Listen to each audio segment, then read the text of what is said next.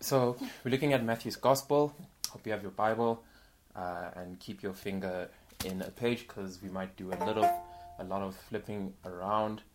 So before we look at Matthew's Gospel, right, I'm going to give a bit of background to the Synoptic Gospels. So Matthew, Mark, and Luke, those three together are called the Synoptic Gospels. And what does synoptic mean?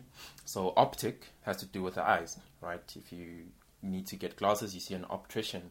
And the word syn, S Y N, means together, right? Like synchronized. So synoptic means looking at the same thing. Matthew, Mark, and Luke look at the life of Christ. And if you've read them before, you'll notice that they tend to be similar.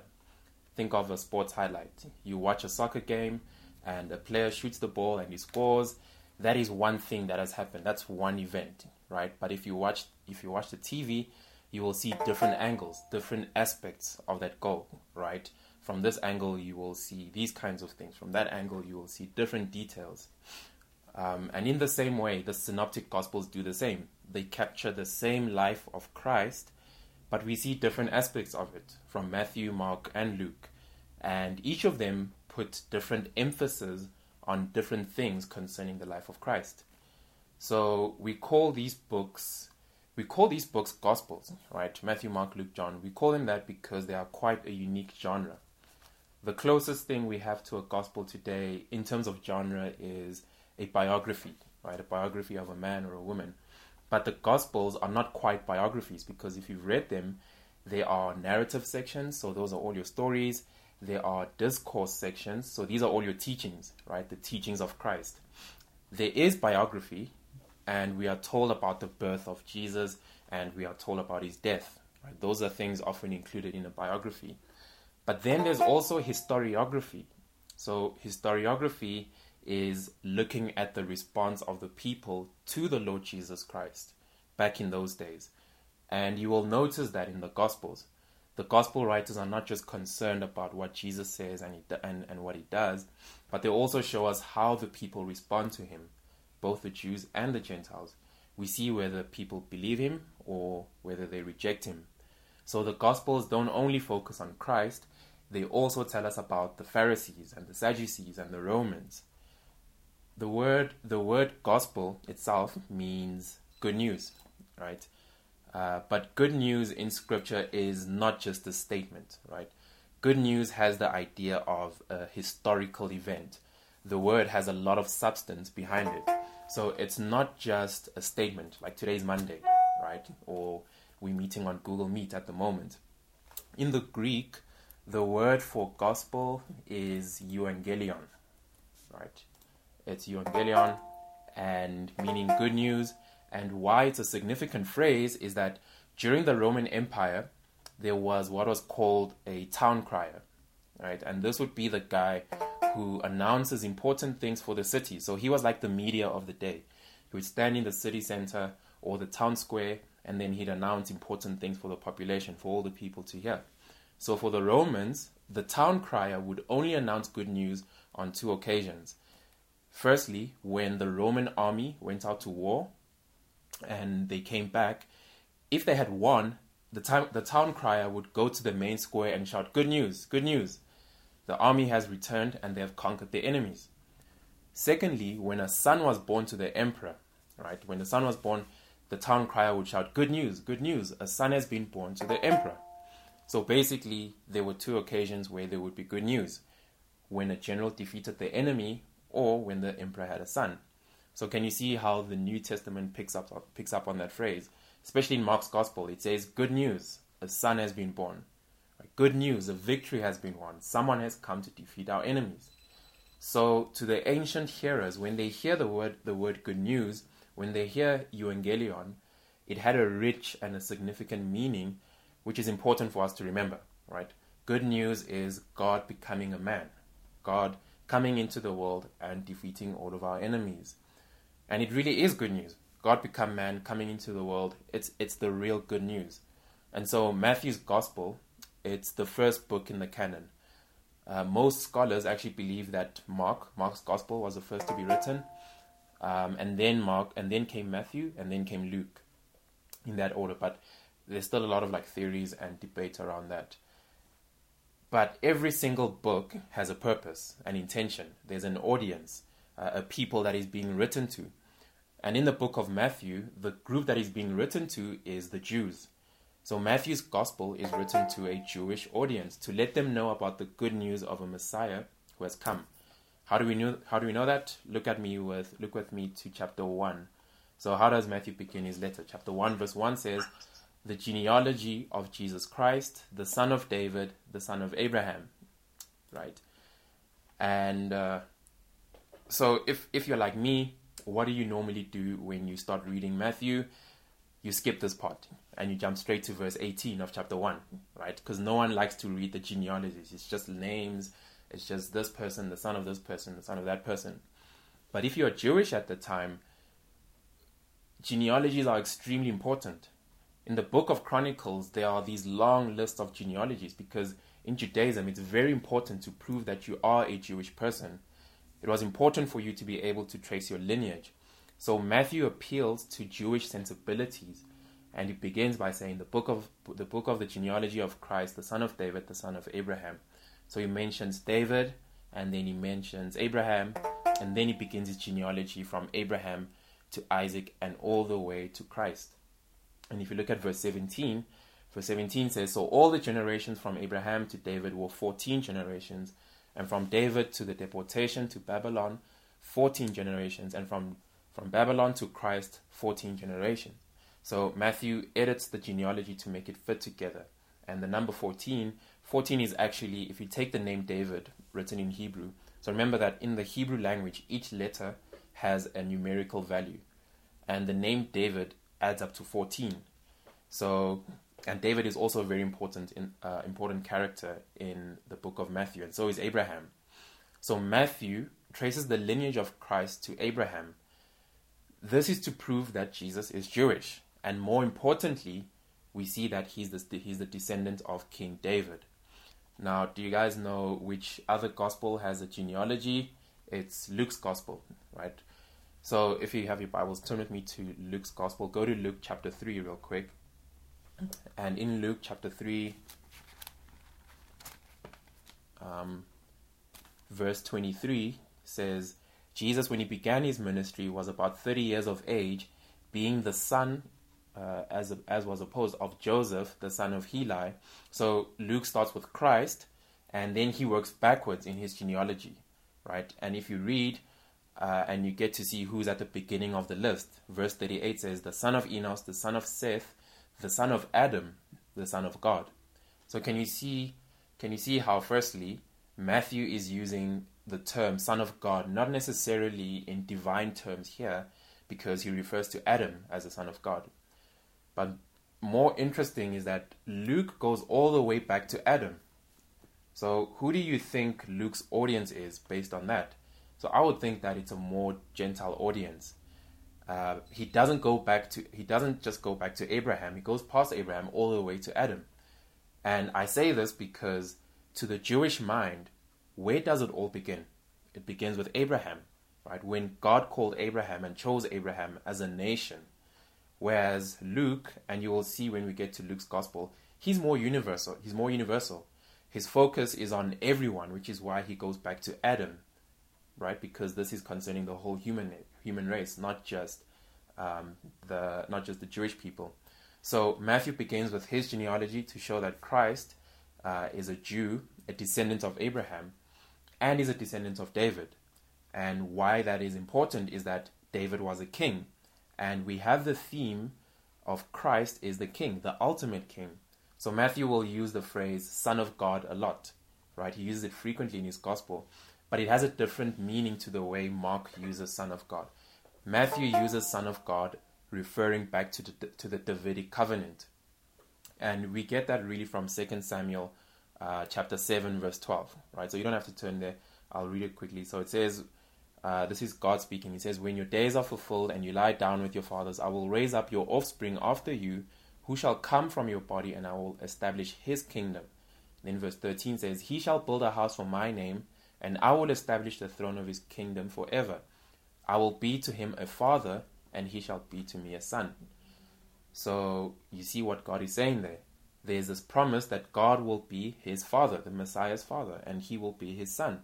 So this descendant of David will be a son of God. So when Matthew talks about the son of God, it's not so much the divinity of Christ, but the fact that he's a descendant of David and that he's a king. So throughout Matthew, you realize that even though it's primarily written to the Jews, all the way there's these little hints about including Gentiles into God's kingdom, into God's people. And then right at the end of the book, it says, Go and make disciples of all the nations. Right? God sent his message of salvation to the Jews first. He even he even stopped the disciples from going to the Gentiles. And Paul will say that. He'll say that the gospel goes to the Jew first and then the Gentiles. And that is the order of redemptive history. Christ came to the Jews first. The gospel came to the Jews. It didn't go to to Rome. It didn't go to um, uh, the Corinthians. It didn't go to Johannesburg or wherever. It came to Jerusalem. The Jew first, and then the rest of the world. So if you turn to chapter two with Matthew, we see this in the beginning, right? In the beginning of the book, because we have the account of the wise men. And what did the wise men want to do? The wise men, the wise men were not Jewish, right? For one, they were from the Middle East, and they want to come and worship Jesus. So worship is an important theme in Matthew's gospel. We have we have the focus on worship at the beginning of Matthew's gospel, and then we have it at the end of the book as well. Uh, in Matthew 28, they all gather on a hill to worship him. And here's the helpful thing for you to do as you read the Bible, as you read uh, any book of the Bible. Look at the start, the beginning of the book, and then also read the end of the book. More often than not, you will get the main themes, right? The main message that the author wants to communicate. So if you look at chapter 2, verse 1, it says, Now after Jesus was born in Bethlehem of Judea, in the days of Herod the king, behold, wise men from the east came to Jerusalem, saying, Where is he who was born king of the Jews? For we saw his star when it rose, and we have come to worship him. When Herod the king heard this, he was troubled, and all Jerusalem with him. So notice the phrase, He is the king of the Jews. Herod is also a king, and Herod was a cruel man who killed anyone he felt threatened by. And here he's freaked out about some king of the Jews that's a threat to him, so he plans to kill Jesus. And then verse 13 says, Now when they had departed, behold, an angel of the Lord appeared to Joseph in a dream and said, Rise, take the child and his mother, and flee to Egypt, and remain there until I tell you, for Herod is about to search for the child to destroy him. And, and he rose and took the child and his mother by night and departed to Egypt, and remained there until the death of Herod. This was to fulfill what the Lord had spoken by the prophet, Out of Egypt I call my son. So you have Joseph, uh, and he's warned in a dream to flee to Egypt. Right? Jesus goes into Egypt. And what is the occasion for them going into Egypt? While the babies are going to be killed by Herod. So remember the story of Moses uh, and how he survived. Little babies were being killed by Pharaoh, right? So picture yourself as a Jewish reader, and Matthew saying this, and you will see this link between Moses and Christ, right? Moses and Jesus. And of course, you and I know that Jesus is the greater Moses. Moses was a foreshadow, he was a type of Christ. Uh, Moses was a deliverer, and so Jesus is being portrayed as the new deliverer. And Matthew will use the phrase fulfill a lot, right? So if you look at f- verse 15 of chapter 2, it says, And they remained there, and this was to fulfill what the Lord had spoken by the prophet, Out of Egypt I call my son. And then verse 17, it says again, Then was fulfilled what was spoken by the prophet Jeremiah. So he says it quite frequently, and what you see in Matthew is that his gospel is full of allusions to the Old Testament. It's it's actually very sophisticated. Normally, when we look at prophecy, and the fulfillment of prophecy, uh, we see them as those obvious ones, right? Like the one where we read about Jesus being born in Bethlehem. That's clear and obvious, right? But Matthew shows us that it's much broader than that, right? Just just him going down into Egypt. There is no prophecy saying that the Messiah will go down into Egypt. In the Old Testament, there's no there's also no prophecy saying that the Messiah will be a Nazarene. And yet Matthew will say that it might be fulfilled, he will be called a Nazarene. So you won't find that in the Bible, right? You won't find the Bible saying that he will be called a Nazarene. But why does Matthew say this? It's a way of saying that term first of all is a way of saying that he will be rejected because to be a Nazarene at the time was to be from a place where people despise you. But basically, Matthew's point is that it's all about Jesus. It's all about Christ. All the the foreshadow, all the shadows, all the types point to him. It's all prophecy being fulfilled in Christ. So uh, when you read this book, keep an eye out on that. Like notice the link that you will see a lot of fulfilling, but you won't really pick up the explicit passages in the Old Testament. Okay, so this book, when it comes to its structure, um, it's centered and structured around five discourses, five teaching sections. In Matthew's Gospel, the focus is on Jesus Christ as a teacher. It's very different from, say, Mark's Gospel, where Jesus doesn't do a lot of teaching there, right?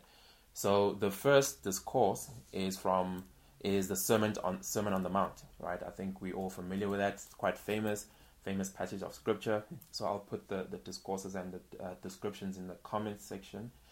Um, the first discourse is Matthew 5 to 7, right? That's the Sermon on the Mount. The second discourse is Matthew 10 to 11.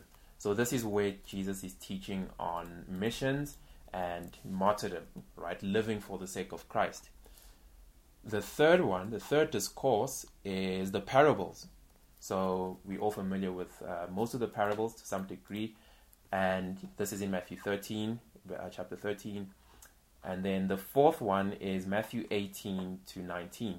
So this has to do with life as as believers, mostly in community, right?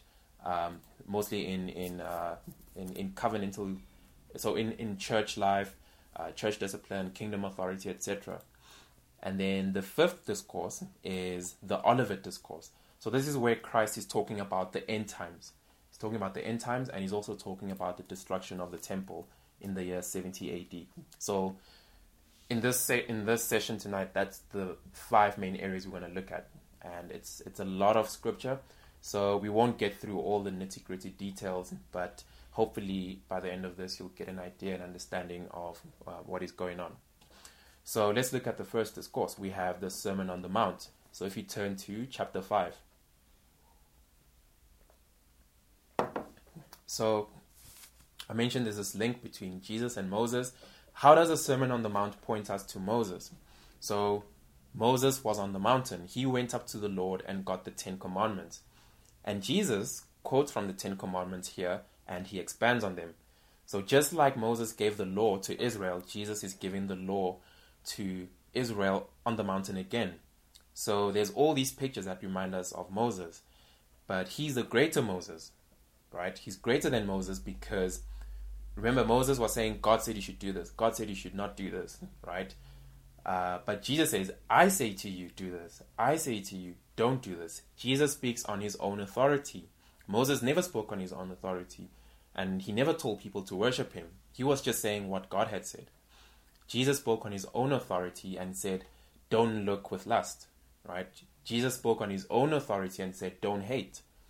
And these teachings, they form a challenging but practical ethic that Christ expects us, that he expects me and you as his followers to live by, even in this present present age. So in chapter 5, verse uh, verse 3, Jesus teaches us who will be blessed. So verse 3 says, Blessed are the poor in spirit, for theirs is the kingdom of heaven. Blessed are those who mourn, for they shall be comforted. Blessed are the meek, for they shall inherit the earth, and so on and so forth. And we see that Jesus came to confirm the law. So he says in verse 17, Do not think that I have come to abolish the law or the prophets. I have not come to abolish them, but to fulfill them. For truly I say to you, until heaven and earth pass away, not an iota, not a dot will pass from, from the law until all is accomplished. So Jesus fulfills all of the Old Testament in that it all points to him. Not only in the specific prophecies of a Messiah, but also uh, in its sacrificial system, right? What you what you read about in Leviticus. Uh, we no longer have to sacrifice animals in church because Christ is the ultimate sacrifice, right? He made, he paid the ultimate sacrifice once and for all. Go to chapter six. Jesus teaches us how to pray. So uh, verse 7 says, And when you pray, do not heap up empty phrases as the Gentiles do, for they think that they will be heard for their many words. Do not be like them, for your Father knows what you need before you ask Him.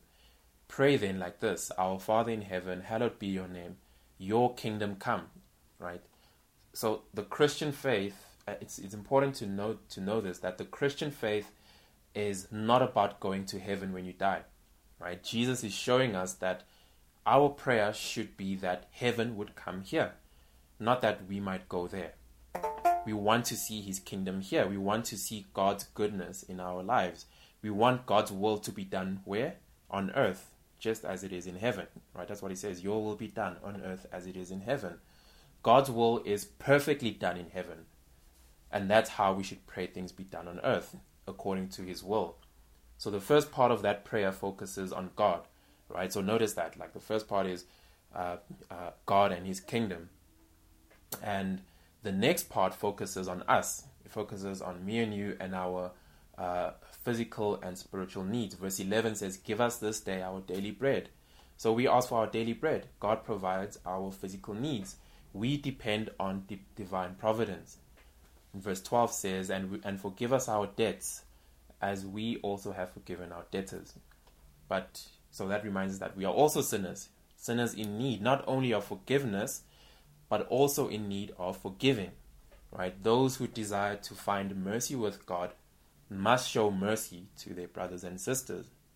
In verse 13 says, And lead us not into, into temptation, but deliver us from evil. So this prayer really only has one subject. It has like one main message, and that is the salvation of the world through God, right? That is why we ask God to bring the kingdom. And in bringing and spreading the kingdom, God delivers his people from evil. Right? He leads us not into temptation and he delivers us from evil. So as believers, we should pray this prayer.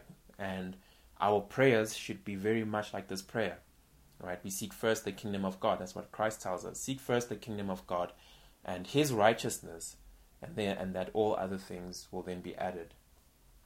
If we go to chapter 7, verse 1 says, Judge not that you be not judged. For with the judgment you pronounce, you will be judged, and with the measure you use, it will be measured to you. Why do you speak? Why do you see the speck that is in your brother's eye, but do, do not notice the log that is in your own eye? So many people use this verse in an attempt to silence their critics.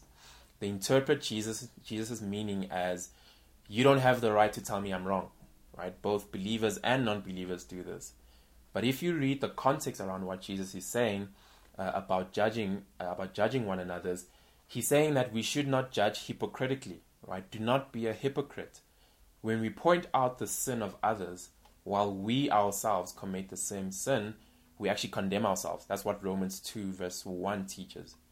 Christians are often accused of judging, right? Or intolerance whenever they speak out against sin. But opposing sin is not wrong. Opposing sin is the loving thing to do, especially for the other person.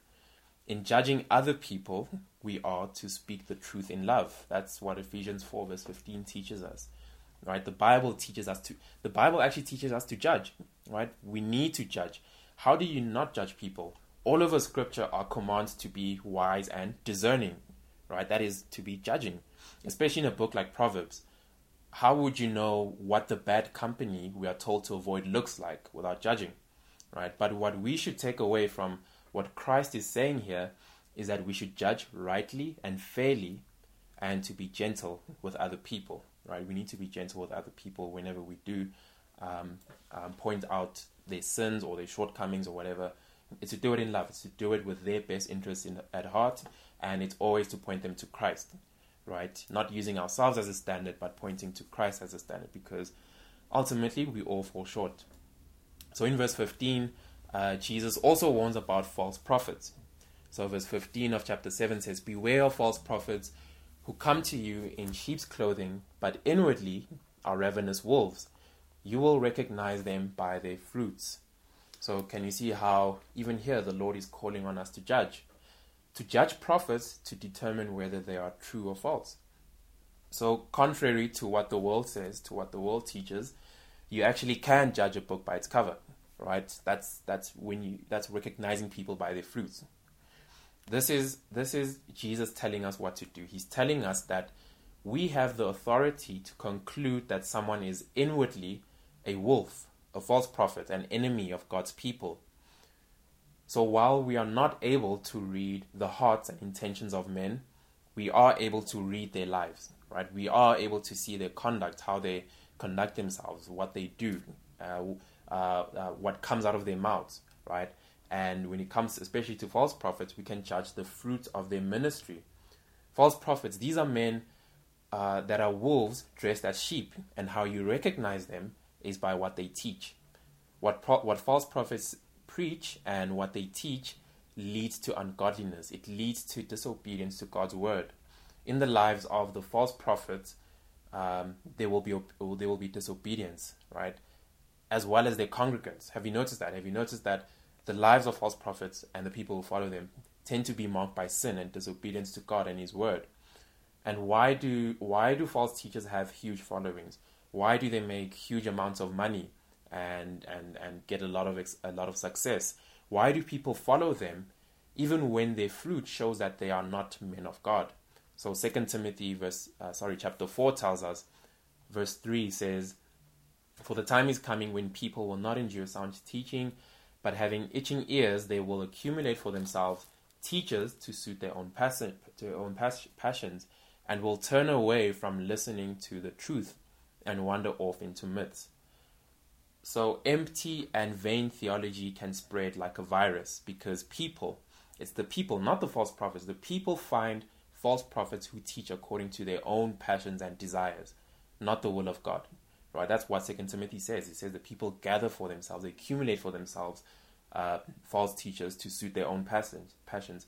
So these are the people that love money, uh, that love sex, that love possessions, and so they accumulate for themselves men who teach these things in the name of God. So uh, beware of false prophets, right? You will know them by their fruit. And the second, so that's the first discourse. The second discourse, that's chapter 10, verse 5. Here, te- uh, Jesus gives a teaching on missions and martyrdom.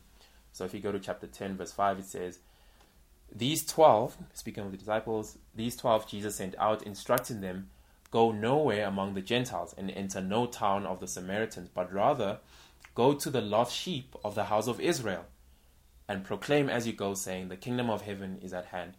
Heal the sick, raise the dead, cleanse lepers, cast out demons. You receive without paying, give without pay. So Jesus is commissioning the disciples to go out on missions.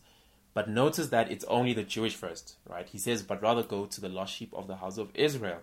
And as I mentioned earlier, the gospel went out to the Jew first and then the Gentiles. From verse 16, Jesus speaks of the persecution that will come against the disciples. Why do Jesus' followers experience persecution? Verse 22 tells us, He says, And you will be hated for my name's sake. So we will experience opposition, ridicule, slander, and even threats against our lives for the sake of Christ. But this should not shake our faith as believers. Ultimately, we should not fear man. Verse 28 tells us that do not fear those who kill the body but cannot cannot kill the soul. Rather fear him who can destroy both soul and body in hell. Right?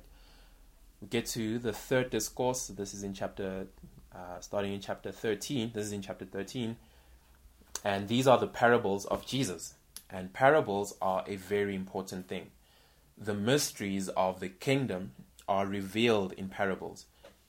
And what is also unique and amazing about parables is that parables interpret the reader, right? That's actually a fascinating thing. At least I find it like very fascinating, right? We normally come to scripture and we are ready to interpret the scripture. But here you have scripture interpreting you as a reader. Why did Jesus use parables? He tells us in Matthew 13, verse 10. Verse 10, he says, Then the disciples came to him and said, Why do you speak to them in parables? And he answered them, To you it has been given to know the secrets of the kingdom of heaven, but to them it has not been given. For to the one who has, more will be given, and he will have an abundance. But from the one who has not, even what he has will be taken away. This is why I speak to them in parables, because seeing they do not see, and hearing they do not hear, nor do, nor do they understand. So Jesus used parables to reveal the truth to those who wanted to know it, and also to conceal the truth from those who were indifferent. So those who, like the Pharisees, they had a preconceived bias against the Lord's teaching, they would dismiss the parables as irrelevant nonsense. But those who truly sought the truth, they would understand it. So, in other words, Jesus telling the parables actually makes it clear whether people really grasp the meaning of the kingdom or not. They were really a test case of whether they understood the gospel that he preached. So his goal was not to entertain the people, right? The parables might make for fun reading, but that was not the, the goal. The goal, rather, was to make the truth clear and to show how it should influence our daily lives, right? The parables, the parables don't encourage passive listening; they demand a response, and that's what I mean by that. By by it interpreting us, they demand a response. Just try it. Read through the parables. Notice how you will put yourself in the story right? You will have to decide which one am I. Am I the foolish servant or am I the wise one? Am I the good fertile soil? Am I the the servant who was given talent and then he went out to the market or did he bury it because I feared my master? Right? Or am I the soil on a rocky terrain? And so the parables they actually hide the truth for those who refuse to respond. To them, the parables are considered to be simple stories, right? The real meanings, the, the mysteries, they were hidden and they only belong to the church. They only belong to God's people. That is why Jesus, when he goes on to explain what the parables mean, who does he reveal it to? He reveals it to the disciples, right? If you look at uh, Luke's gospel in chapter 20, Jesus tells the parable of the tenants. And and we have that same account in, in Matthew's in Matthew's gospel in chapter 21. But with Luke's gospel, he shows us the response of the Pharisees who'd heard the, the parable. So, verse 19 of Luke 20 says, The scribes and the chief priests sought to lay hands on him at that very hour, for they perceived that he had told the parable against them, but they feared the people. So, can you see how um, the Pharisees they hear the parable, the parable, but they reject it? So, the usual reason that people didn't receive parables is that they just didn't like the teaching, right? Did they understand what Jesus was teaching? I think so. I think they understood. They understood the provocative claim of the parables very well, but they were not prepared to accept it. And when you read Mark's gospel, you realize that. You realize that Jesus speaking in parables is not a riddle, right? It's not like a puzzle that, oh, you know, what does that like really mean? But what the Pharisees and the scribes find so offensive and maybe even confusing is the behavior that it demands the response that a parable demands. The parables demand repentance, right? They, they demand you to see that, you know, I'm the foolish servant, so I need to repent and put my faith in this Christ. But they refuse to do that. And so Jesus says, seeing they do not see, and hearing they do not hear, nor do they understand, right? That man can see salvation personified, standing there, talking to them. They can see Christ and still not come to conversion and belief. So I hope I hope that makes sense, right? Keep in mind that parables are not meant to be overly complex, right? I've seen papers, I've seen um, articles where people find a super hidden meaning, uh, um, you know, the real deep meaning of the parables remind. No, there tends to be two or three main points that you can take from them, right? Instead, what they are meant to do is to pack a punch. They're very confrontational. They're supposed to go against your conscience. So, okay, that's the third discourse. Uh, the fourth one is speaking on kingdom authority. So that's in chapter 18. You can turn there. So, this section is about life under kingdom authority. As his, his earthly ministry starts to draw to a close, Jesus teaches on the importance of humility how to handle situations when a brother sins against you, and also the importance about the importance of forgiving those who have sinned against you. So verse 15 of chapter 18 says, if a brother if a brother sins against you, excuse me, go and tell him his fault between you and him alone. If he listens to you, you have gained a brother. But if he does not listen, take one or two others along with you, that every charge may be established by the evidence of two or three witnesses. If he refuses to listen to them, tell it to the church. And if he refuses to listen even to the church, let him be to you as a Gentile and a tax collector. So, what this implies is that Christians are to be members of churches where they are held accountable to walk in a way that pleases the Lord.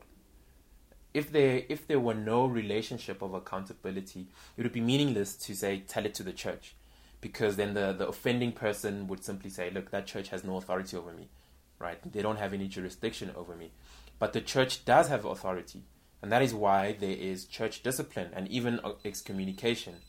So verse 18 says, Truly I say to you, whatever you bind on earth shall be bound in heaven, and whatever you loose on earth shall be loosed in heaven. Again I say to you, if two or three if two of you agree on earth about anything they ask, it will be done for them by my Father in heaven. For there, for where two or three are gathered in my name, there am I among them. So, um, the the apostles. It's important to know that the apostles they do not usurp Christ's lordship and authority. Right? They don't do that over individual believers, um, but they do exercise authority to discipline and, if necessary, even excommunicate disobedient church members. So the expression bind and loose here, they were actually very common to Jewish people. They were common in Jewish legal phraseology. And it simply means to declare something either forbidden or to declare allow, allowed, right? So, as as it so basically what this passage is saying is that as as to working out and performing apostolic duties, they would fulfilling they would be fulfilling God's plan in heaven. So whenever the apostles bound something, they were forbidding it on earth. When they were uh, carrying out the will of God, when they were losing something, right, they were allowing it. They were likewise fulfilling God's eternal plan. So that's that's what that um, that that phrase uh, reads is actually reading as.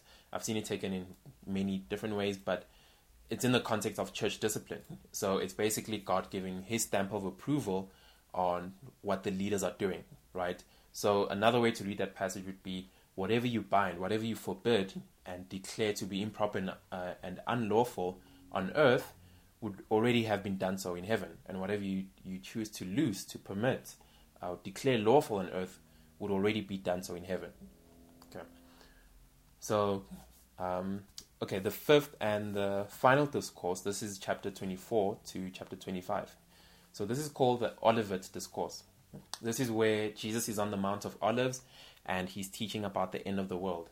And he's teaching about the destruction of the temple as well. So this Olivet discourse is it's often quite confusing because the disciples here are asking questions about the end of the world, right? And that always just tends to be a, a very complex matter. This was addressed to his disciples, and Jesus is intending to give them a prophetic overview of the events that are going to happen both in the near and the distant future. So look at chapter 24. If you go to chapter 24, verse 1 says, Jesus left the temple and was going away. When his disciples came to point out to him the buildings of the temple. So, just some background. Remember, uh, you might not know this, but Herod had built a temple for the Jews, right? And then Jesus answers them in verse two. You see all you see all these, do you not? Truly I say to you, there will not be left here one stone upon another that will not be thrown down. As he sat on the Mount of Olives, the disciples came to him privately, saying, Tell us, when will these things be? And what will be the sign of your coming and at the end of the age? Now, if you read verse 3 carefully, how many questions, uh, how many questions there are they asking Jesus, right? How many do you think they're asking? It's only one, right? It's it's one question. They think they're asking one question because in their mind, the destruction of the temple and the end of the world, they are synonymous events. They think it'll happen at the same time. So it's really it's really two questions they are asking. It's one, the destruction of the temple, and two, the end of the world. So when Jesus answers them, he's answering the two questions. And what will what will happen often is people will put the destruction of the temple as referring to the end of the world, when really he'll be talking about the destruction of Jerusalem in AD 70. And so people come to this this passage of scripture and then they take what Christ is talking about in AD 70 and they apply it to the end of the world, right? So um, let's let's break it down. Maybe it, will make more sense. So look at verse 15. Verse, verse 15 says, So when you see the abomination of desolation, spoken of by the prophet Daniel, standing in the holy place. He says, Let the reader understand. Then let those who are in Judea flee to the mountains. Let the one who is on the housetop not go down to take what is in the house, and let the one who is in the field not turn back to take his cloak. And alas, for women who are pregnant and for those who are nursing infants in those days, pray that your flight might not be in the winter or on the Sabbath, for then there will be great tribulation, such as has not been seen from the beginning of the world until now. No, and never will be. Now, if this passage is applying to the end of the world, first, it doesn't matter where you're running to, right? It doesn't. This is referring to what happened in the year AD 70. He's talking about the judgment that is coming on the land, right? The abomination of desolation. So, the abomination of desolation is the false worship in the temple.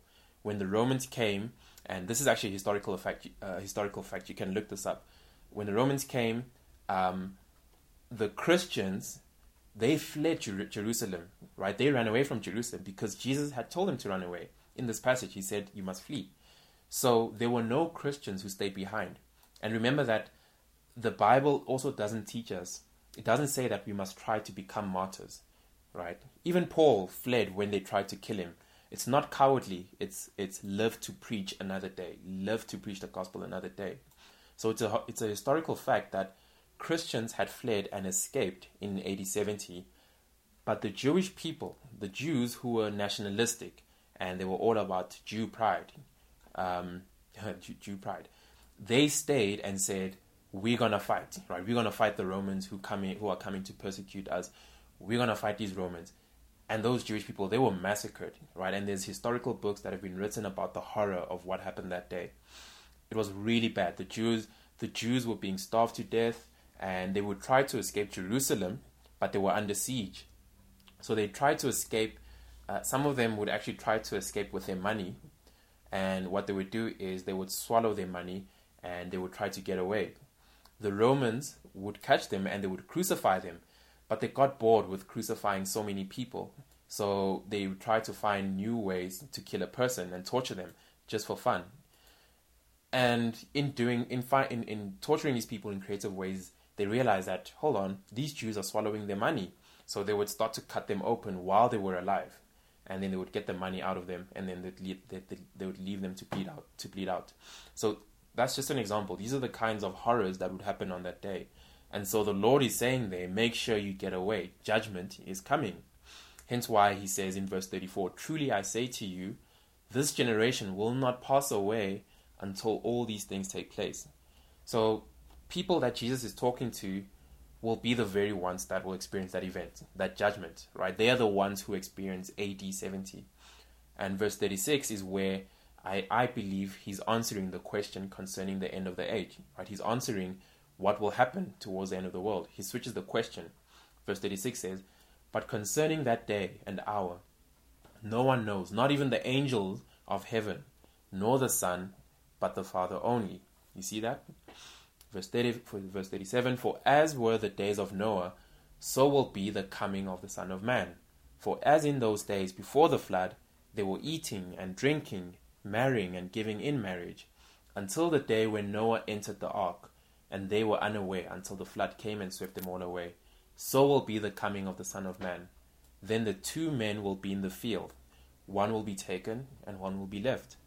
So the word taken there refers to judgment right? So one will be taken to judgment, which implies that the other one remains to experience salvation. Most people say that it, this refers to the rapture, right?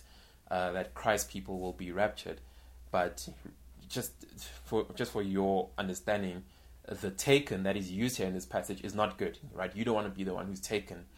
Uh, the judgment is going to come like a flood, and some are going to be taken in this judgment. And verse 32 Therefore, stay awake for you do not know what day your Lord is coming. And then in chapter 25, he gives us two parables on how we should live in light of his return. So a lot of people get hung up on when is the Lord going to come back? Right? When is the when is the Lord Jesus Christ coming back? Is it this year? Is it in 2030? Is it when is it going to happen? And they do all sorts of cal- calculations and theories. But if you read the passage, he tells the disciples about 70 AD but about that day, you do not know. So don't waste your time on it. he gives us two parables where the focus isn't on what year or what month and what day, but rather Jesus is telling us that we should worry about how we are living, right? We shouldn't worry about when you'll be come back, worry about how you're living. The one parable is about the ten virgins. The ten virgins have their lamps and they're supposed to wait for the groom to come. Five of them have enough oil for their lamps, the other five don't.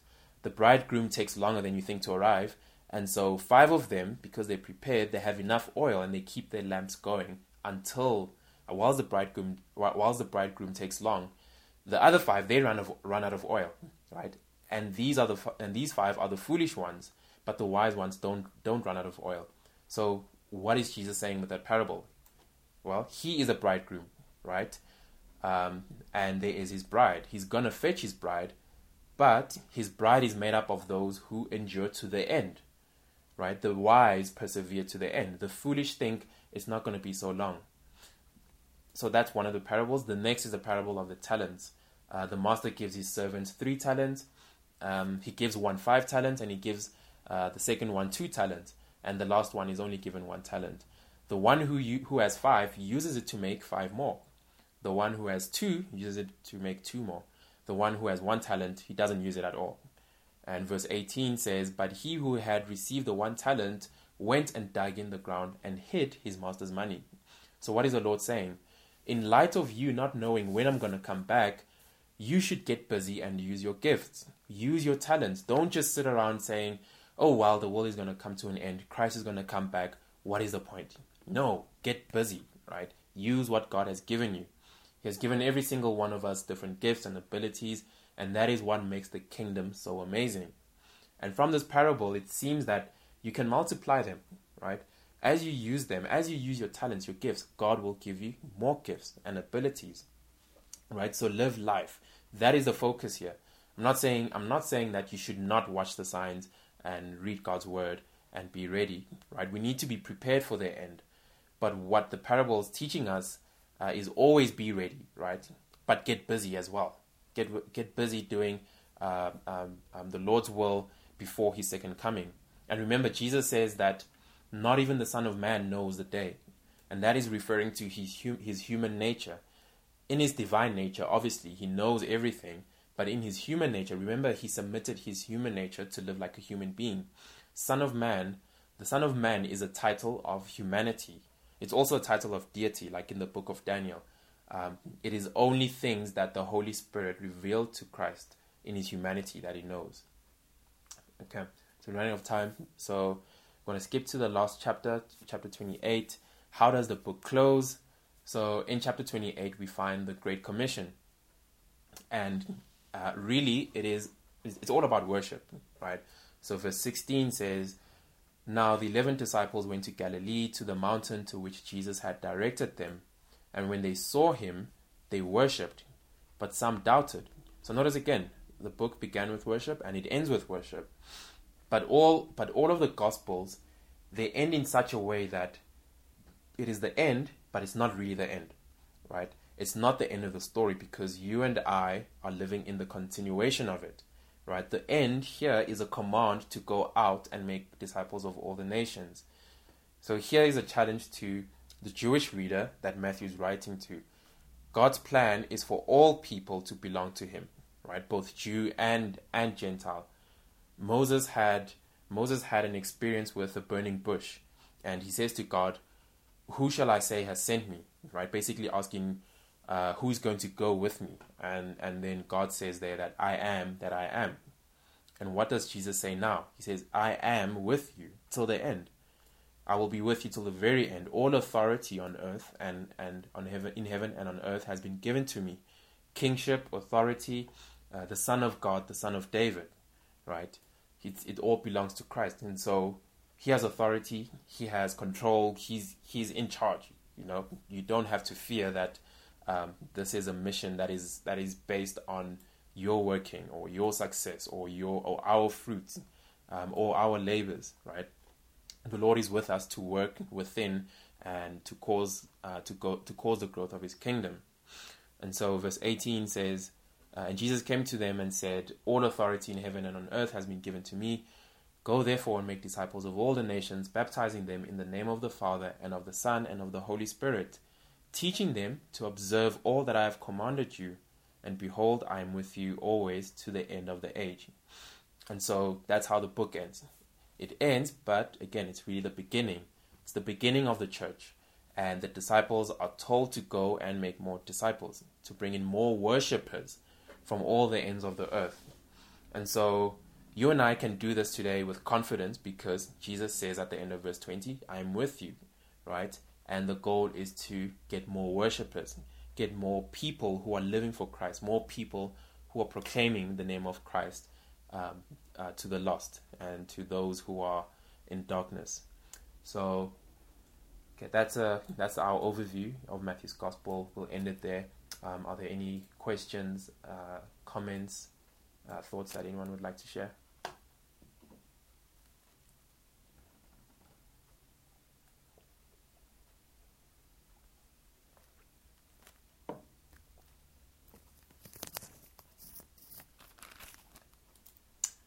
Take the silence as no.